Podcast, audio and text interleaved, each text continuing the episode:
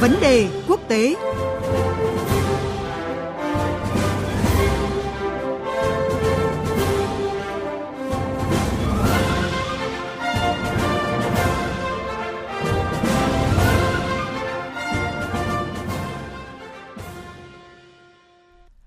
Thưa quý vị và các bạn, bắt đầu thiết lập quan hệ đối tác đối thoại theo lĩnh vực từ năm 1992, nâng cấp lên thành quan hệ đối thoại đầy đủ vào năm 1995 và đối tác chiến lược vào năm 2012. Hiện nay, mối quan hệ ASEAN-Ấn Độ đã gây dựng được những nền tảng phát triển vững chắc. Với Ấn Độ, ASEAN là trung tâm trong chính sách hành động hướng đông cũng như tầm nhìn về một khu vực Ấn Độ Dương-Thái Bình Dương rộng lớn hơn của New Delhi. Đến nay thì hai bên đã thiết lập 30 cơ chế đối thoại hiệu quả từ cấp cao cho đến cấp bộ trưởng. Nhân kỷ niệm 30 năm quan hệ đối tác đối thoại ASEAN-Ấn Độ, 10 năm hai bên nâng cấp lên quan hệ đối tác chiến lược và năm hữu nghị Ấn Độ ASEAN 2022, Bộ Ngoại giao Ấn Độ chủ trì loại loạt sự kiện quan trọng như hội nghị đặc biệt Bộ trưởng Ngoại giao ASEAN Ấn Độ lần đầu tiên, đối thoại New Delhi lần thứ 12 nhằm đẩy mạnh hợp tác, phối hợp lập trường giữa hai bên trong bối cảnh thế giới và khu vực nhiều biến động. Tham gia chương trình trao đổi báo chí ASEAN Ấn Độ tổ chức trong khuôn khổ đợt sự kiện liên quan trọng này, phóng viên Phương Hoa đã có mặt tại New Delhi, Ấn Độ sẽ cung cấp thêm một số thông tin về các hội nghị với các phiên họp chính sẽ diễn ra ngày hôm nay và ngày mai 16 đến 17 tháng 6, cũng triển vọng quan hệ ASEAN Ấn Độ. Vâng ạ, xin ờ, chào ờ, phóng viên Phương Hoa. Ờ, lần đầu tiên đăng cai tổ chức hội nghị đặc biệt Bộ trưởng Ngoại giao ASEAN và Ấn Độ. Chủ nhà Ấn Độ muốn gửi đi cái thông điệp gì vậy thưa chị Phương Hoa? À, vâng ạ, thưa quý vị, thưa các bạn, trước hết xin nhắc lại là năm 2022 được xác định là năm hữu nghị ASEAN-Ấn Độ, là dấu mốc quan trọng đối với cả ASEAN và Ấn Độ khi mà hai bên kỷ niệm 30 năm thiết lập quan hệ đối tác đối thoại và 10 năm đối tác chiến lược giữa hai bên ạ. À, vì thế, thông điệp bao trùm của hội nghị đặc biệt Bộ trưởng lần này mà Ấn Độ muốn gửi đi không gì khác đó là mục tiêu thắt chặt quan hệ, tăng cường hợp tác với các nước ASEAN. À, cái sự nhiệt thành của Ấn Độ thì thể hiện ngay tại sân bay rồi là các đường phố, địa điểm tổ chức sự kiện với các pano chào mừng các bộ trưởng và các đoàn đại biểu các nước ASEAN đến dự sự kiện lần đầu tiên được Ấn Độ đăng cai tổ chức ạ. À, vâng thưa quý vị, nhìn lại ba thập kỷ qua có thể nói là mối quan hệ ASEAN-Ấn Độ đã trưởng thành và phát triển vững chắc theo thời gian. À, hai bên cũng được đánh giá là những đối tác tự nhiên ạ. À, đặc biệt thì Ấn Độ là một trong những nước ủng hộ mạnh mẽ vai trò trung tâm của ASEAN trong giải quyết vấn đề thách thức của khu vực và thế giới. À, một số dấu mốc đáng chú ý có thể kể tới trong quan hệ hai bên như là Ấn Độ gia nhập Hiệp ước thân thiện và hợp tác Đông Nam Á vào tháng 10 năm 2003,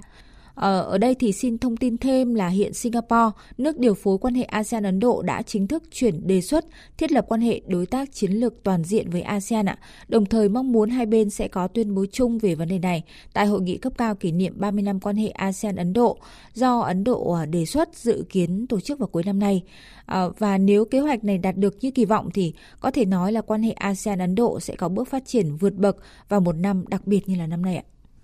Vâng, chị Phương Hoa, là hoạt động thường niên nhằm thúc đẩy quan hệ với khu vực ASEAN. Đối thoại New Delhi lần thứ 12 với chủ đề là xây dựng những cây cầu kết nối khu vực Ấn Độ Dương-Thái Bình Dương lần này thì sẽ tập trung những nội dung nào nổi bật ạ?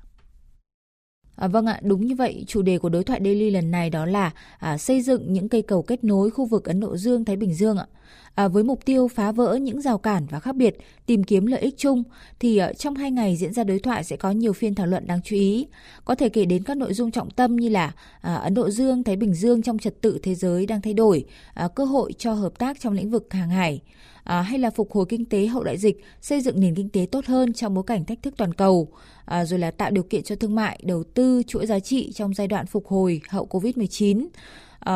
Một chủ đề khác đó là à, xây dựng kiến trúc tài chính kỹ thuật số, nền kinh tế kỹ thuật số bao trùm và kết nối, hay là những thách thức trong thập kỷ tới, à, năng lượng và khí hậu. Và một phiên à, khá là trọng tâm đó là khu vực Ấn Độ Dương, Thái Bình Dương, con đường phía trước – À, cần nhắc lại thì ra đời từ năm 2009, đối thoại New Delhi qua 11 kỳ tổ chức được đánh giá đã tạo sự kết nối hiệu quả giữa Ấn Độ và các nước ASEAN ạ. À, đặc biệt trong bối cảnh hậu Covid-19 dù đặt ra nhiều thách thức nhưng cũng là những cái cơ hội để Ấn Độ và ASEAN tìm kiếm những lợi ích chung, à, thu hẹp khác biệt và cùng nhau khắc phục những khó khăn.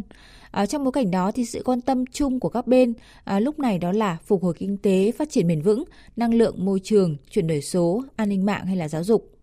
À, đặc biệt khi mà bối cảnh mới tác động mạnh mẽ đến môi trường địa chính trị khu vực và toàn cầu, thì các cuộc gặp gỡ trao đổi như là đối thoại Delhi sẽ là cơ hội để thảo luận những cái tiềm năng hợp tác giữa hai bên trong không gian địa chính trị mới. À, các bước đi này thì cũng nhằm hiện thực hóa tuyên bố chung của Hội nghị cấp cao ASEAN Ấn Độ lần thứ 18 tổ chức hồi tháng 10 năm ngoái à, vì hòa bình, ổn định và thịnh vượng trong khu vực, à, đồng thời phù hợp với các mục tiêu đã đề ra trong tầm nhìn ASEAN về Ấn Độ Dương, Thái Bình Dương cũng như là chính sách hành động hướng đông của Ấn Độ.